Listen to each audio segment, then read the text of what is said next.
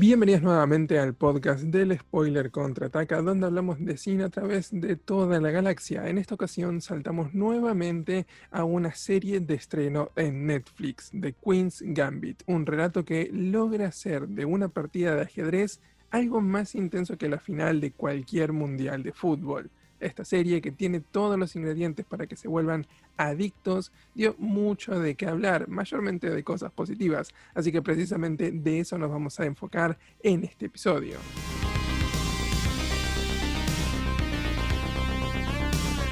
Buenas, Santi, ¿cómo estás? ¿Todo bien? Gracias, Pablito. Y sí, acá estamos con con un nuevo programa, en esta ocasión para hablar de, Queen's Gambit, ¿eh? de Netflix. De Queen's Gambit. Ya, por cierto, quiero decir, estamos a mediados de noviembre cuando estamos grabando esto y todavía no lo puedo creer. Sí, no, no, terrible cómo se pasó volando el año, pero también mejor así que llega esta época porque hay varias, varias plataformas que están largando cosas interesantes. Ahora se vienen varias, varios proyectos importantes como este que vamos a hablar. Sí, sí, sí, la verdad es que por fin empezamos a ver algunas cosas de estreno que para los que tenemos abstinencia de, de cine y que no estamos pudiendo ir, es, es genial poder por lo menos tener eh, este tipo de trabajos, estas series y disfrutar de, material de calidad, que eso es quizás lo, que más es, difícil de encontrar en algunos casos. Y en esta oportunidad, si hablamos de calidad, estamos hablando de, de Queen's Gambit, esta nueva serie de, de, Netflix basada en la novela del mismo nombre, escrito por Walter Tevis en 1983.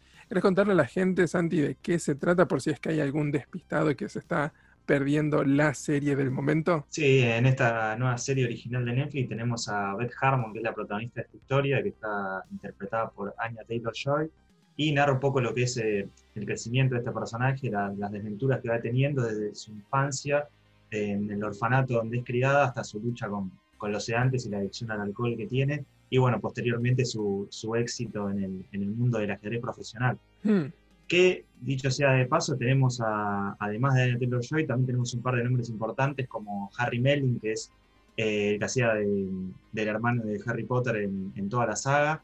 Y que lo, mencionamos hace poquito en The Devil All the Time. También, sí, sí.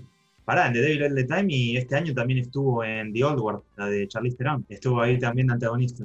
Está como teniendo su, momento de volver al, mainstream. Sí, sí, la verdad que me parece un buen actor también. Tenemos también por otro lado a Tomás Brody Sangster, este pibe que es más conocido por hacer eh, la película de pibe, la de Love Actually, que hmm. hacía de nenito. Y después, bueno, estuvo también, creo, en las películas de Maze Runner y en algunas más.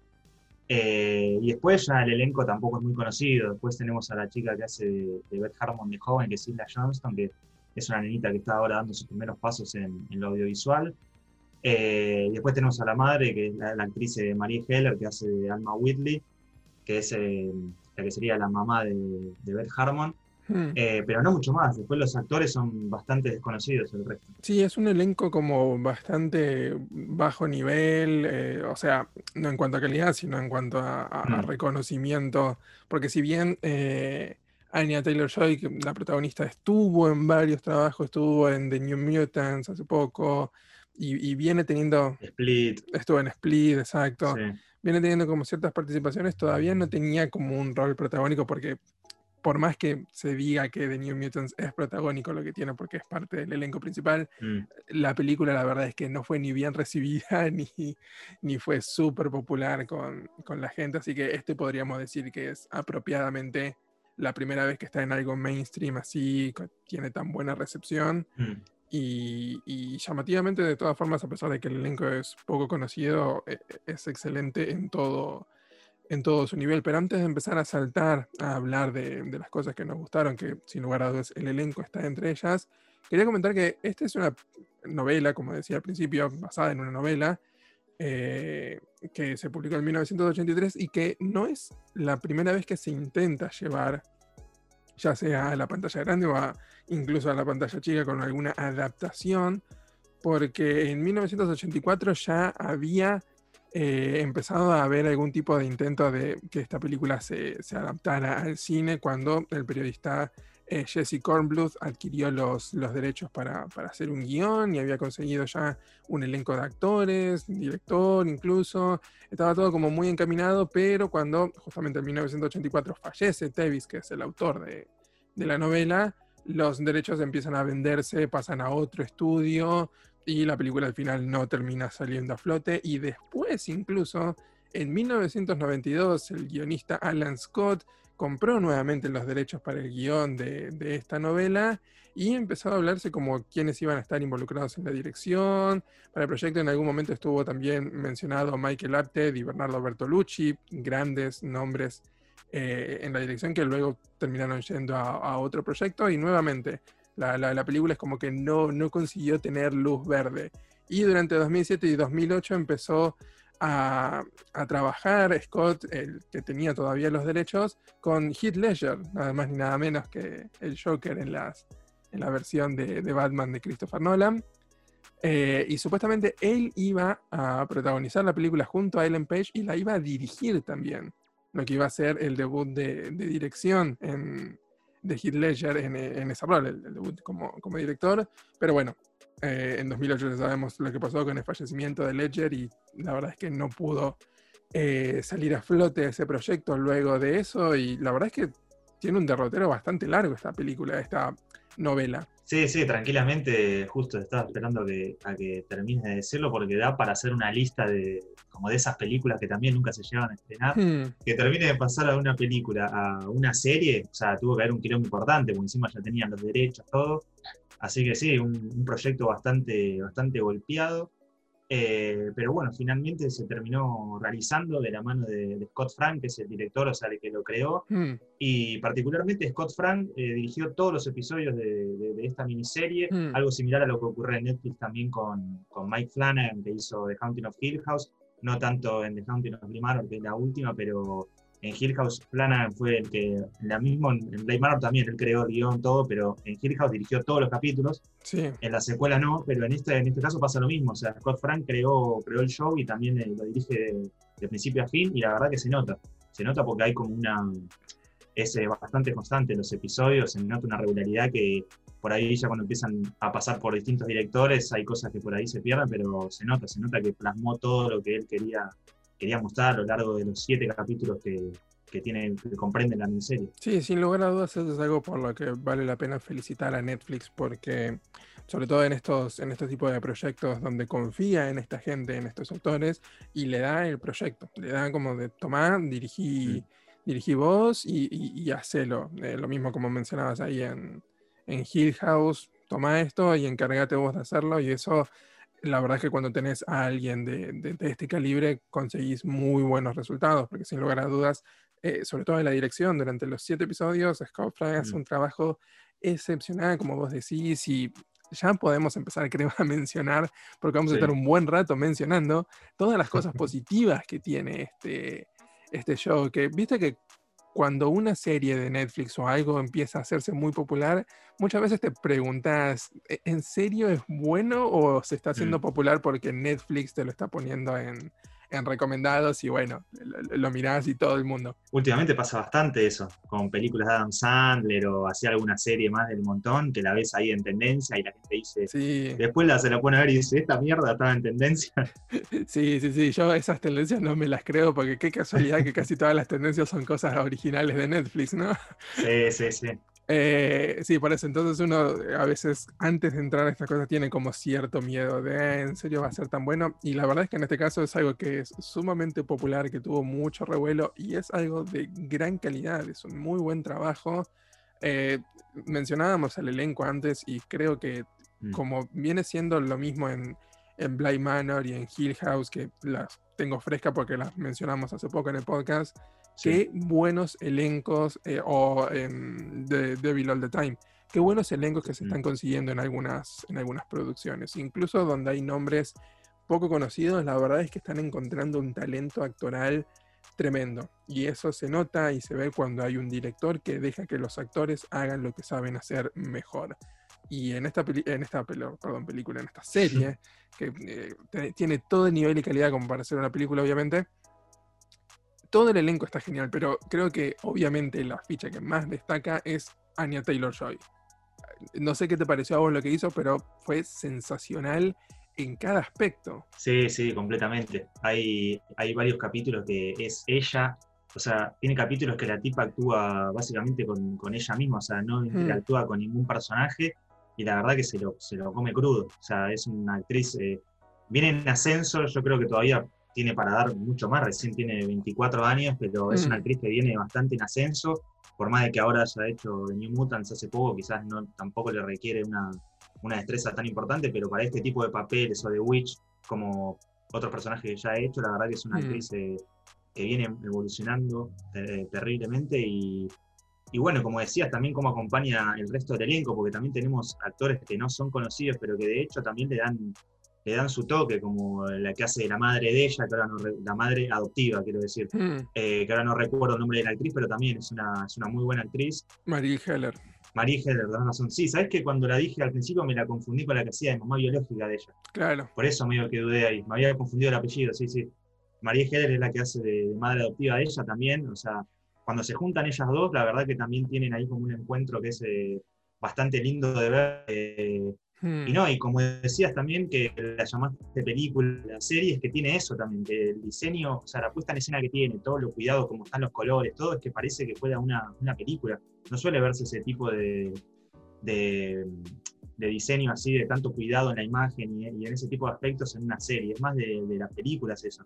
Y eso es algo, la verdad, para destacar. Sí, no, sin lugar a dudas, creo que la, el nivel de producción que tuvo esto como para generar la, la época, porque remarquemos que es, es una cuestión de, de, época, no transcurre en la actualidad, eh, ocurre en los 60, finales de los 60, eh, y todo el cambio. Es muy interesante ver todo el proceso evolutivo de la moda y de todo a través de los años, porque la historia comienza cuando eh, el personaje Beth es, una niña recién y después vemos un poco de su adolescencia y después la vemos ya en su, en su adultez.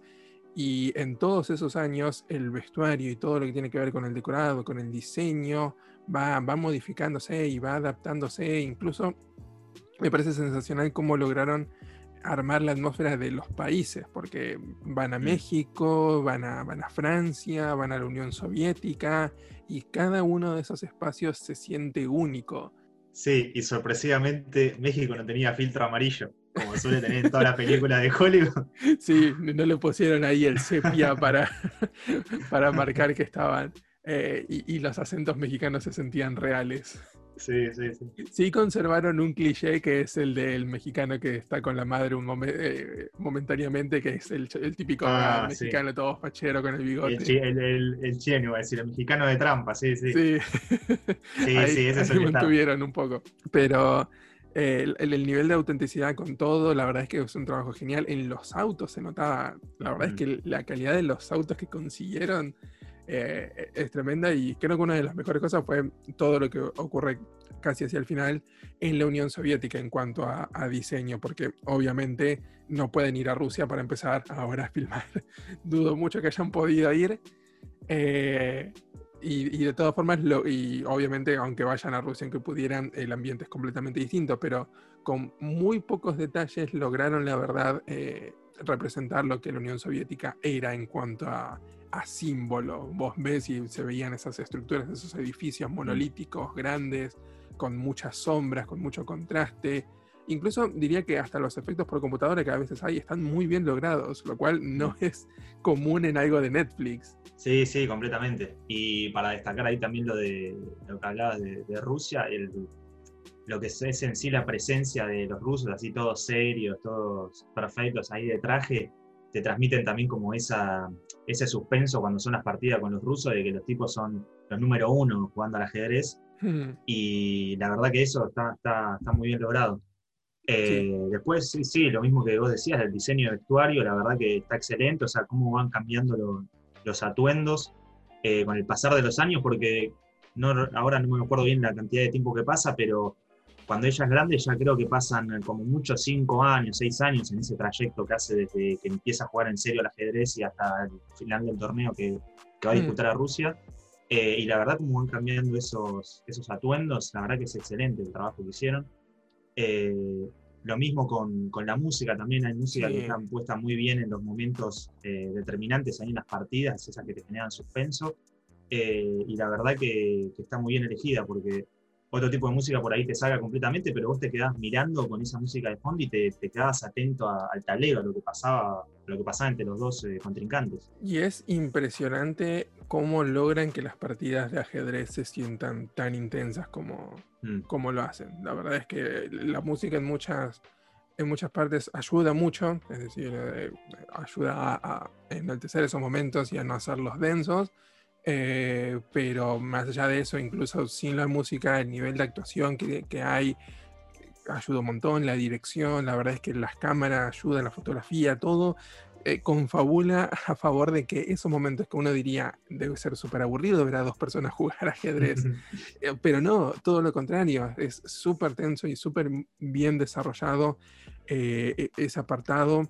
Me gusta mucho cómo incluso le dan su, característica a Beth, a la protagonista, de que vos la ves y reacciona absolutamente distinto a todos los otros jugadores de ajedrez que, que, se enfrenta. Todos los otros mucho más serios, sin hacer casi ningún gesto cuando están perdiendo o ganando nada, como pequeños detalles, pero en ella, en su cara, ves todas las emociones. Ves cuando se frustra, ves cuando eh, está trabada y no sabe qué hacer. Y eso es genial porque uno, sin saber lo que está pasando en el tablero, sin entender, por lo menos alguien que no sabe eh, jugar ajedrez a ese nivel, eh, entendés de todas formas a la perfección qué es lo que está pasando porque su actuación, la actuación de Anya, te ayuda y te lo dice. Sí, sí, completamente. Y para decir ahí lo, de, lo del juego, o sea, sí, también nosotros que somos así, por ahí amateurs jugando al ajedrez o apenas sabemos cómo se mueven las piezas, eh, la mm. función que tienen.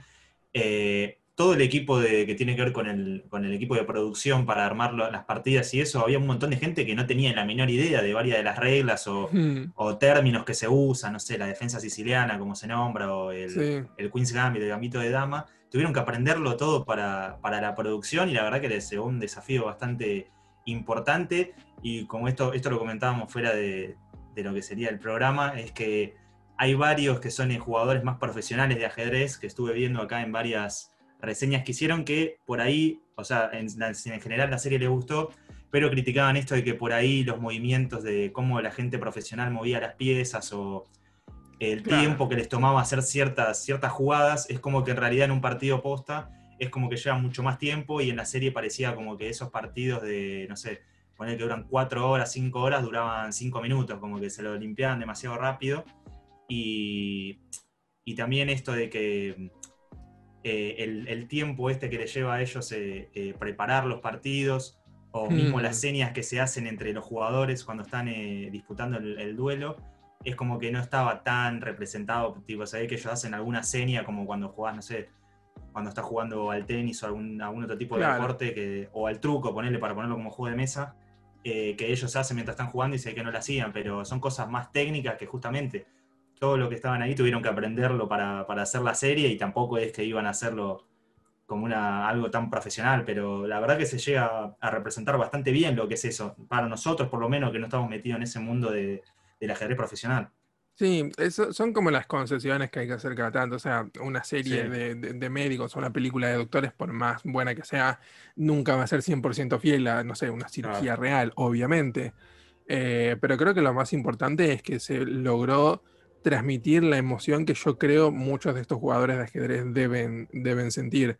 Porque creo que en, eh, en lo que tiene que ver con cómo se maneja ese mundo, cómo estos jugadores se apasionan tanto e incluso se vuelven sumamente obsesivos con cómo juegan, con cómo analizan lo mm. que hicieron, todo eso me parece, sin estar dentro de ese mundo, lo veo como posible, porque si pasa en ámbitos de deporte profesional donde uno ve que estas cosas eh, ocurren, sobre todo en deportes individualistas como el tenis, donde uno ve que los jugadores de tenis son personalidades justamente un poco obsesivas con el deporte y con su eh, rendimiento, obviamente en algo que es totalmente cerebral, que es totalmente dentro de tu cabeza, estas cosas van a empezar a, a, pasar estos niveles de, obsesión y este, este nivel de, necesitar ganar que debe haber en estas instancias tan altas del, juego. Eh, eso creo que se transmitió muy bien y creo que ese es justamente el puente perfecto para hablar del tema que trata esta, esta serie, que es las adicciones. Creo que justamente eh, si hay un hilo conductor a lo largo de toda la serie, más allá del ajedrez, incluso antes de que el ajedrez apareciera, es la, adicción y la estabilidad mental de, los personajes. Sí, de hecho, cómo nos va, cómo la serie te va mostrando en distintos, en distintos momentos lo que para el personaje principal, para Beth Harmon, eran sus adicciones, como la pastilla mm. o el alcohol, se hacen presentes hasta a veces de manera imperceptible, por ahí con un plano del alcohol o las pastillas, que por ahí el mm. personaje en ese momento no las consume, pero vos sabés que están ahí, que están ahí presentes en, su vida cotidiana y ella en cualquier momento las puede consumir. Y es algo que también te va generando el suspenso para distintos momentos que van pasando a lo largo de la serie, como con la madre. No vamos a decir tampoco, no vamos a entrar mucho en detalles de eso porque para no ser spoiler, pero con cosas que pasan con la madre cuando ella era chica o cuando tiene la madre adoptiva todo eso con las adicciones te lleva a un suspenso hasta el último capítulo que uno sabe qué va a pasar. Hmm. Porque hasta el último capítulo se siguen, sigue teniendo problemas con las adicciones el personaje. Sí, sí, sí, sí, exacto. Eh, y justamente creo que esa es una de las cosas que a mí no me termina de convencer en cuanto a cómo este conflicto principal se resuelve. Creo que es una de las cosas que me hubiese gustado que, lo abordaran de otra manera, pero sí me gustó todo el camino, todo el, sendero que recorre Beth con sus adicciones y cómo nos lo muestran, porque a veces las adicciones en lo que tiene que ver con ficción, en cine, ya sea en series o lo que sea, a veces o están muy glamorizadas, llenas de glamour y se los muestran como, ah, mira, el bohemio ahí que está teniendo esta, este ataque de drogas y bueno, y es adicto y, y, todas esas cosas, o se lo muestra con una crudeza medio exagerada. No es como que es mm. difícil a veces tener ese término medio de alguien que es adicto de forma cotidiana, es decir, de algo que forma ya incluso eh, parte de su vida. Hay gente que uno conoce, que uno ve, que son alcohólicos o que tienen algún tipo de estas eh, adicciones, pero no se transmitirían de esa forma. O sea, no, a simple vista no te darías cuenta. Y creo que Beth, más allá de que tiene sus momentos donde está en pozos más bajos, justamente esa manera en cómo su, adicción va generando esos pozos y al mismo tiempo va, generando momentos de tranquilidad donde la vemos totalmente normal, me parece mucho más genuino a lo que en verdad pasa en, la vida de, personas reales, donde la mm. Es algo que está presente las 24 horas del día, porque como vos decís, incluso aunque no estén consumiendo en ese momento, inconscientemente nosotros ya sabemos que en el gabinete de su baño está el paquete ese de pastillas, está el frasco de pastillas, y, no, no hay escapatoria casi de, eso, y te genera toda una angustia, pero incluso aunque esté presente por debajo, se puede mostrar completamente normal al, público, a la gente. Y, eso creo que incluso es hasta un poco perturbador el hecho de saber de que quizás esa persona está viviendo un infierno y en la superficie no, no se nota, no parecería. Eh, y nuevamente, Anya hace un trabajo sensacional en mostrar todos esos puntos, en mostrar los puntos altos, los puntos bajos, en un personaje que quizás por otra eh, actriz hubiese sido interpretado del tipo no sé, como Sheldon Cooper en The Big Bang Theory, porque viste que cuando hay un personaje que es como súper inteligente, lo llevan a un extremo, lo llevan como a yo soy muy sí, demasiado nerd, sí, sí. Claro, soy, soy muy inteligente y estoy desconectado y no entiendo cómo interactuar con las personas. Y no, Anya es sumamente inteligente y le cuesta interactuar con las personas, pero de una manera que no se siente tan caricaturizada, sino como que tiene algunas respuestas que son un tanto cortantes, le, cuesta entender algunas, algunos mensajes quizás subliminales de las conversaciones, algunos gestos y esas cosas, pero todo se siente mucho más creíble. Y también quiero felicitar, por cierto, eh, hablamos de, de Anya, pero también hay que felicitar a Isla Johnson, que es justamente la casa de Beth eh, cuando está en el, en el orfanato, que planta las semillas para que esa interpretación luego sea mucho más creíble, porque el primer capítulo recae enteramente en ella. Sí, y eso justo que tocaste ese tema, quería decirlo como también como algo que me había gustado mucho, que es que la serie, a diferencia de otras tantas, tantas producciones, no solo de Netflix, sino de un montón de plataformas de streaming o HBO también, eh, abusan, y esto ya es, pero en todas, ¿eh? 98, para no decir 100%, pero 99,9%, 98, y algo por ciento, todas las series de todas las plataformas, de la mayoría de los canales abusan de los flashbacks. Y acá lo bueno que tiene esta, esta serie es que arranca en, una de las etapas más grandes del personaje de Beth Harmon, ya con Anya Taylor-Joy que la está interpretando, y después pasa ya cuando ella es joven, con, con Isla Johnston justamente, de ella de, más, de más chiquita, y a partir de ahí la serie es, es lineal, o sea, capítulo a capítulo mm. vos vas viendo todo, toda la historia, pero como fueron pasando los años, o sea, no es que hay, flashbacks que después te dicen, mira, en este momento pasó tal cosa, sino que aparecen algún que otro flashback, pero muy cortito al principio de cada capítulo para, recrear más la parte de su niñez, antes de que, de que muera su madre, eso es algo que pasa en el primer capítulo. Eh, pero después el resto de la serie es lineal y yo creo que eso también ayuda a que el personaje este de Ira Johnston, cuando, cuando hace Beth Harmon de chiquita, eh, muestre más o menos cómo son sus, eh, sus actitudes, su forma de ser, para que después el personaje Anya Taylor-Joy coincida perfectamente con cómo era ella de chica. Yo creo que ayuda mucho eso también, que sea lineal la serie. Sí, sí, sí, sin lugar a dudas, porque nos permite muchas otras cosas y no estamos constantemente yendo y viniendo y nos permite enfocarnos más en, en Anya y en, o sea, en, Beth y en su, su, historia y en cómo va progresando.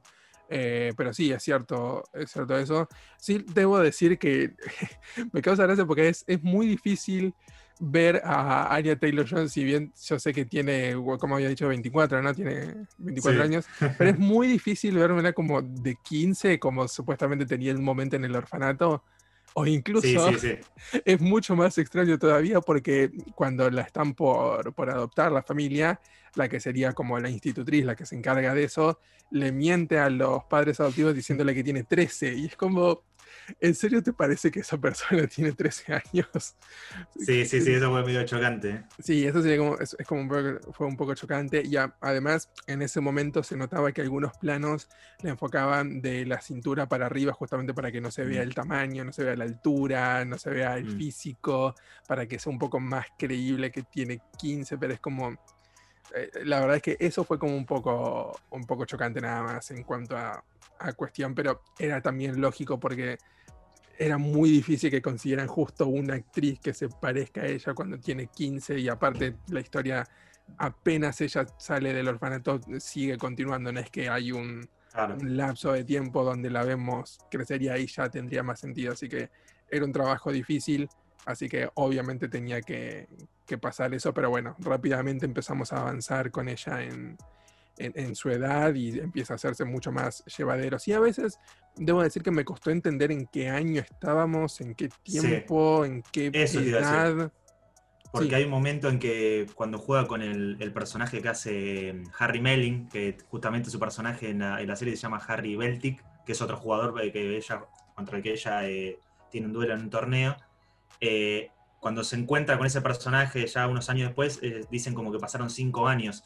Y vos por ahí viendo la serie decís, wow, cinco años pasaron desde que el chabón se enfrentó con la mini y parecía que habían pasado dos, ¿viste? Ahí era como que sí, también quedaba medio, medio ahí en la nube.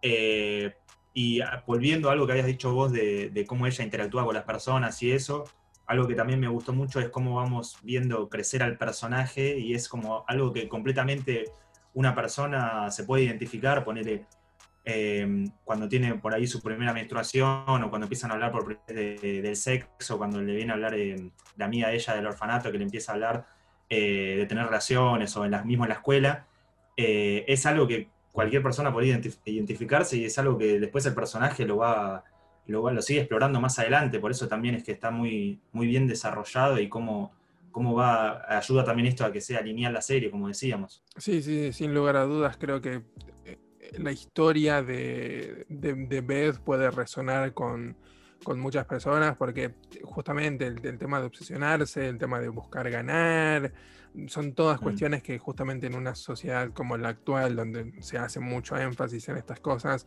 sobre todo en una narrativa como es Estados Unidos, eh, creo que justamente puede llegar a, resonar mucho y es también muy bueno ver a un personaje femenino de esta talla teniendo este tipo de, de interpretación y de, expresión, porque a veces también lo que sucede cuando se tratan de, personajes femeninos es que si se los quiere empoderar, entre comillas, lo que terminan haciendo es como masculinizándolos en cierto aspecto.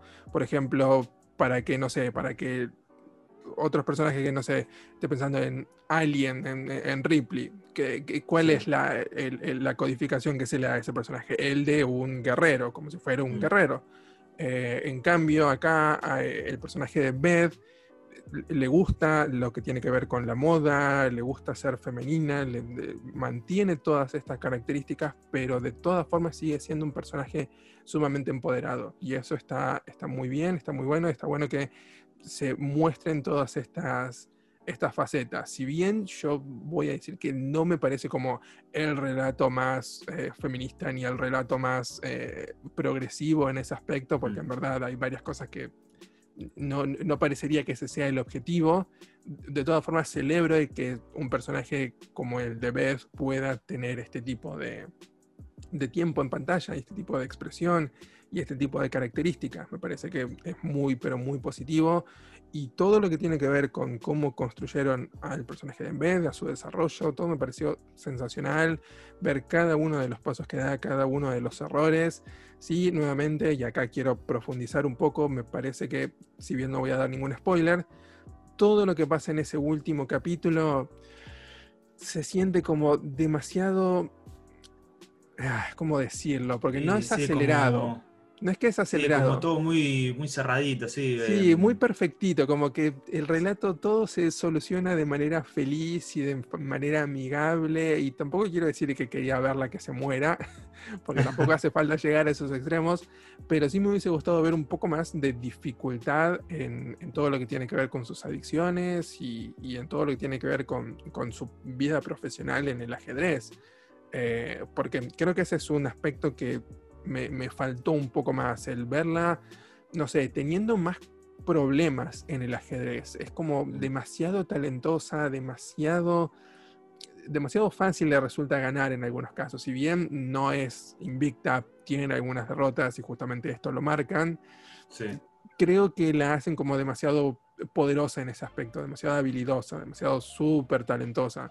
Eh, y hubiese estado bueno ver como quizás un poco más de dificultades, un poco más de, de problemas en ese aspecto. Y sí quiero decir como última cosa que no me termina de cerrar y no me termina de convencer, es el personaje de Benny Watts, el que interpreta a Thomas Brody. Mm.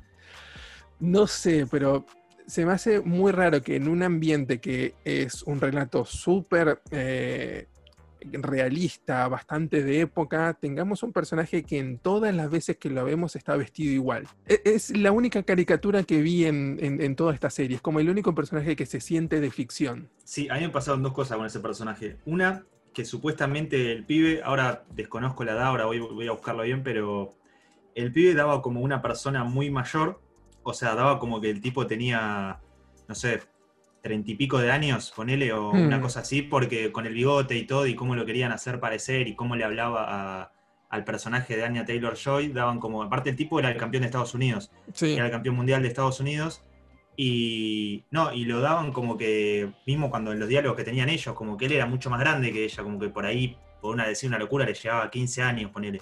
Hmm. Eh, me, pasó, me pasaba esa cosa con ese personaje y también eso es verdad, lo que vos decís que vaya vestido como al Indiana Jones en todos los capítulos era como medio, medio raro también.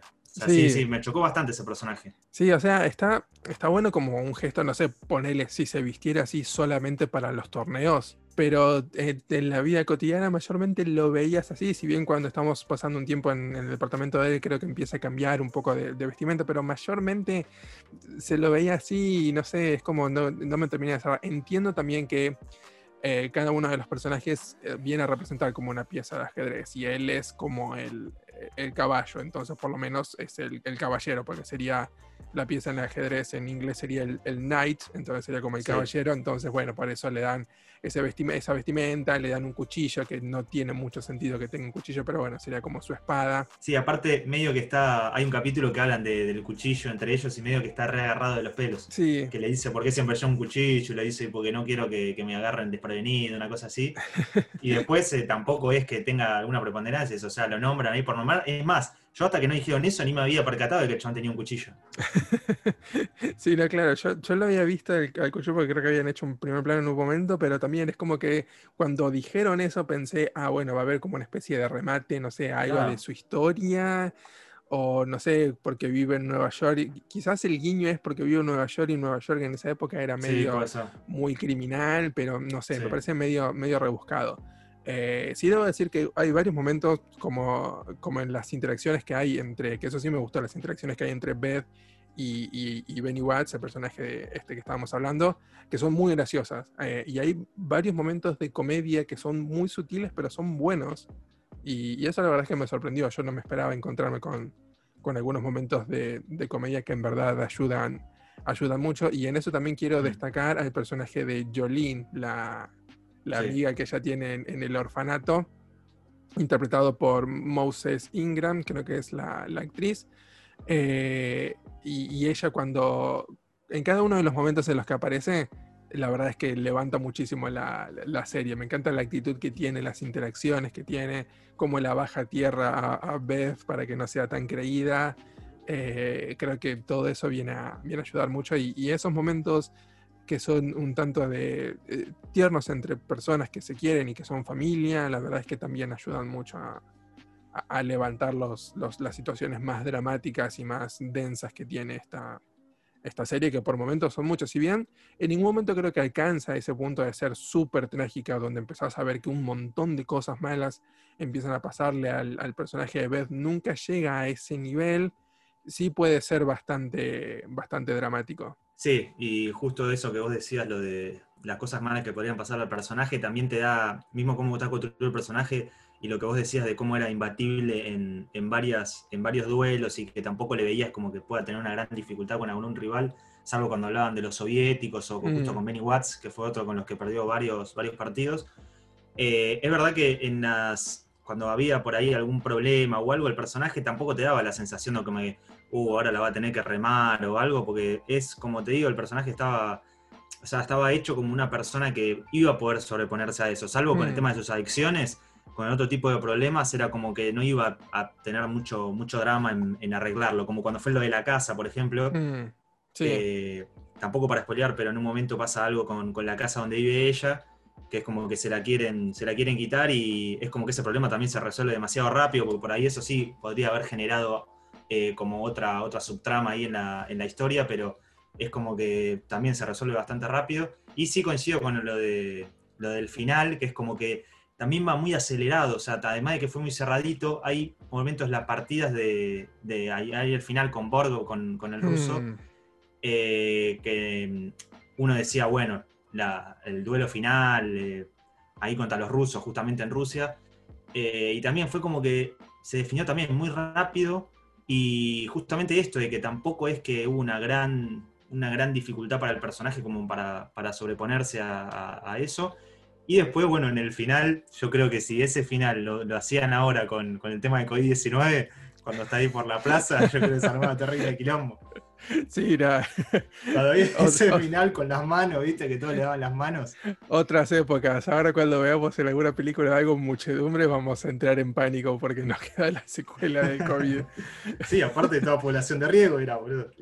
toda gente mayor a 70 años, boludo. sí, era. Ah, pero sí, es cierto que como, como que en el último capítulo empiezan a meter muchas cosas. Tampoco creo que hubiese dado como para un octavo episodio, creo que no, había suficiente material, pero sí quizás como, no sé, algunas cosas un poco más tranquis o algunas cosas incluso con un final abierto hubiesen quedado buenas de, de resolver, de no saber qué es lo que pasa. Eh, en líneas generales, si bien es de gran calidad esto, yo por ejemplo no lo compararía con, no sé, Bly Manor, eh, no, perdón, Bly Manor no, Hill House.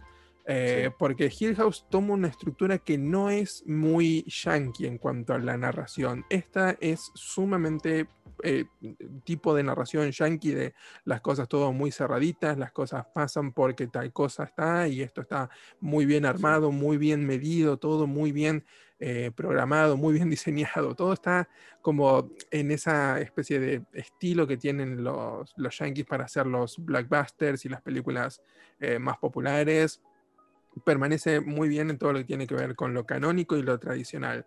Por ejemplo, y para el enfrentamiento ruso-estadounidense que se da ahí muy, eh, muy eh, así por abajo, que lo, ven entre los, entre los ajedrecistas yanquis con después cómo se unen contra los rusos, o sea, eso sí, ya es ahí un relato yankee, pero calcado, o sea, un clásico de Hollywood. Sí, sí, es como muy, muy, extraño. Y también es muy, eh, si bien uno entiende y ve que algunas cosas como por ejemplo la adicción, como decía, no se lo muestran de manera como súper trágica, sí hay algunas cosas que no son como muy muy realistas en cuanto a la representación y son como la versión light de, algunas cosas. O sea, los gestos machistas que tienen algunos personajes hacia Beth son como muy light. No sé si una mm. ajedrecista mujer en los 60, joven, enfrentándose, no sé, por ejemplo, en la Unión Soviética a estos ajedrecistas, no sé si hubiese sido tan bien tratada como lo fue Beth en ese momento, o incluso en Estados Unidos.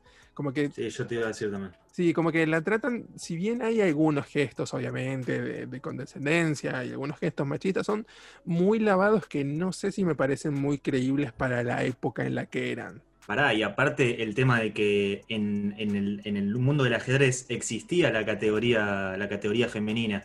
Y en este caso tenemos a mm. una mujer que le está ganando a todos los tipos y se va a medir con el más poronga de Rusia, que era encima el campeón mundial, y encima le gana, y encima el chabón después le da la mano, y sí, o sea, eso fue, en eso coincido, yo le iba a decir eh, más atrás, pero hmm. coincido en que ese, ese tema estuvo tratado bastante light, y más por eso, lo del tema de la época, que estamos ahí más o menos a principios de los 70, eh, yo creo que tampoco hubiera sido tan así, o sea, era todo como muy correcto, todo demasiado cordial entre, entre los rivales. Sí, es como, es una serie, es, es, extraño, pero es como una serie bastante medida en ese aspecto. Es como que no está tratando de incomodar a nadie. De hecho, es una serie que mm. podés ver en familia. O sea, sorprendentemente, más allá de, del abuso de drogas y de, alcohol, ni siquiera es tampoco como demasiado, no es tan extremo. Las, las drogas que se toman son pastillas verdes y a lo mejor algún porro en algún momento y mucho alcohol nada más. Así que tampoco es como, no sé, inyectándose heroína o algún alucinógeno de los 60 que creo que hubiese sido incluso más, más creíble.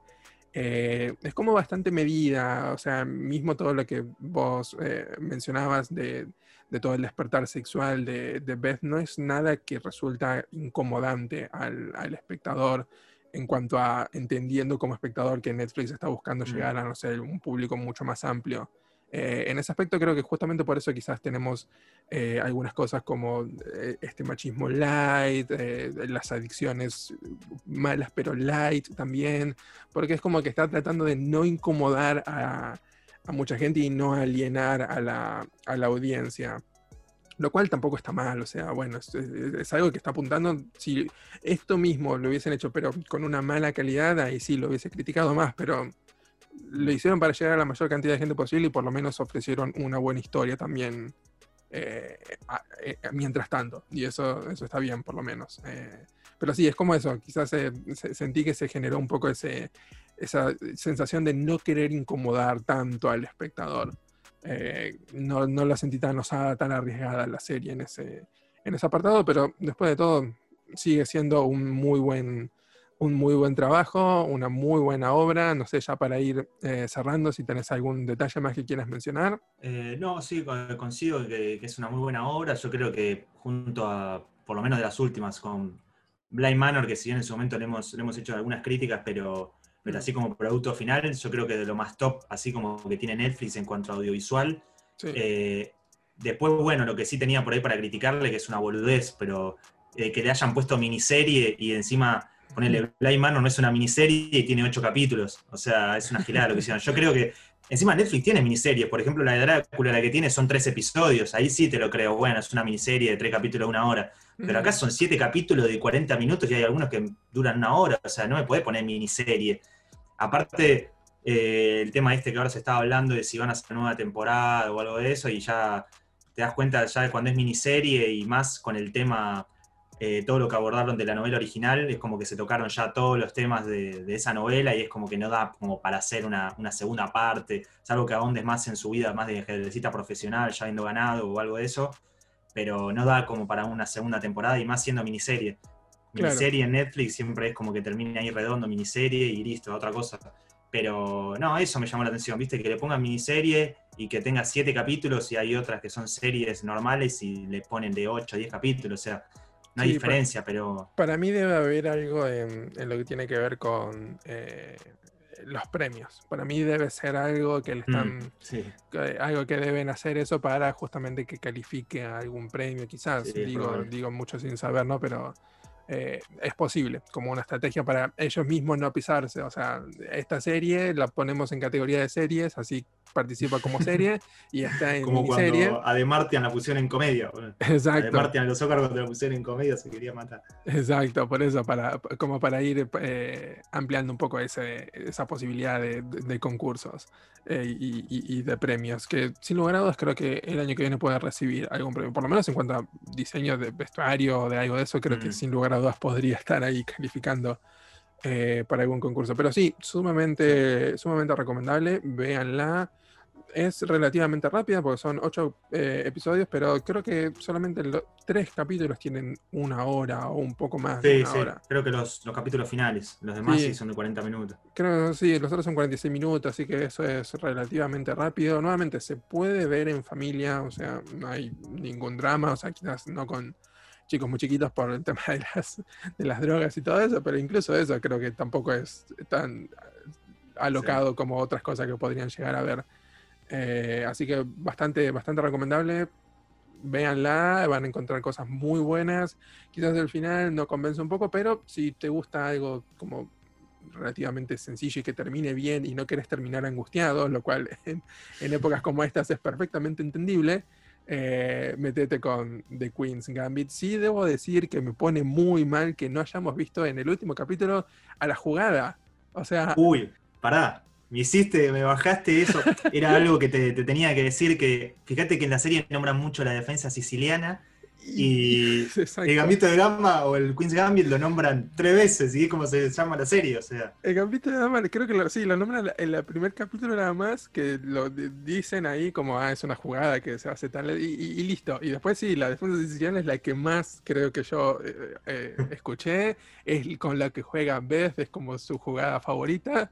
Y, sí, la, serie se llama El Gambito de Dama de todas formas, por más que no lo veamos. Yo esperaba que, no sé, en el último capítulo es como, ah, el arma secreta. Ah, Pero Estaba viendo, estaban haciendo jodas eh, con una foto, viste, en el primer episodio o el segundo, que están en clase, y en el pizarrón la profesora está haciendo multiplicaciones, y se ve que pusieron 5 por 3, 18. Y ah. entonces, en realidad 5 por 3, 15 y la gente empezó ahí a rebardear la serie y decía, maestra, hija de puta, viste, como que le estaban enseñando mal a los pibes. Hijo de puta. Ah, sí, igual en ese momento me acuerdo, pero que démosle la, la chance, creo que fue hecho a propósito. Quiero creer que fue hecho a propósito. Eh, yo me cualquier cosa. Pero bueno, eh, en fin, eh, bueno, vean The Queen's Gambit. Eh, nosotros vamos a estar hablando de otras cosas en el futuro en el podcast. Síganos en redes sociales, arroba el spoiler contraataca, donde estamos haciendo un torneo nuevamente, en este caso de personajes secundarios de Marvel, ¿no, Santi? Sí, personajes secundarios de Marvel que arrancó ahora en estos días y ya estamos ahí en, la segunda fase. Así que aprenderse, aprenderse, porque hay bastantes personajes para votar y está bastante interesante. Y va a haber algunos batacazos seguramente, así que va a ser, va, a haber algunos duelos que van a ser muy difíciles que yo la verdad no sé cómo van a, van a salir. Así que bueno, en eso nos pueden encontrar en Instagram, arroba el spoiler contraataca. Y bueno, nosotros nos escuchamos la siguiente semana.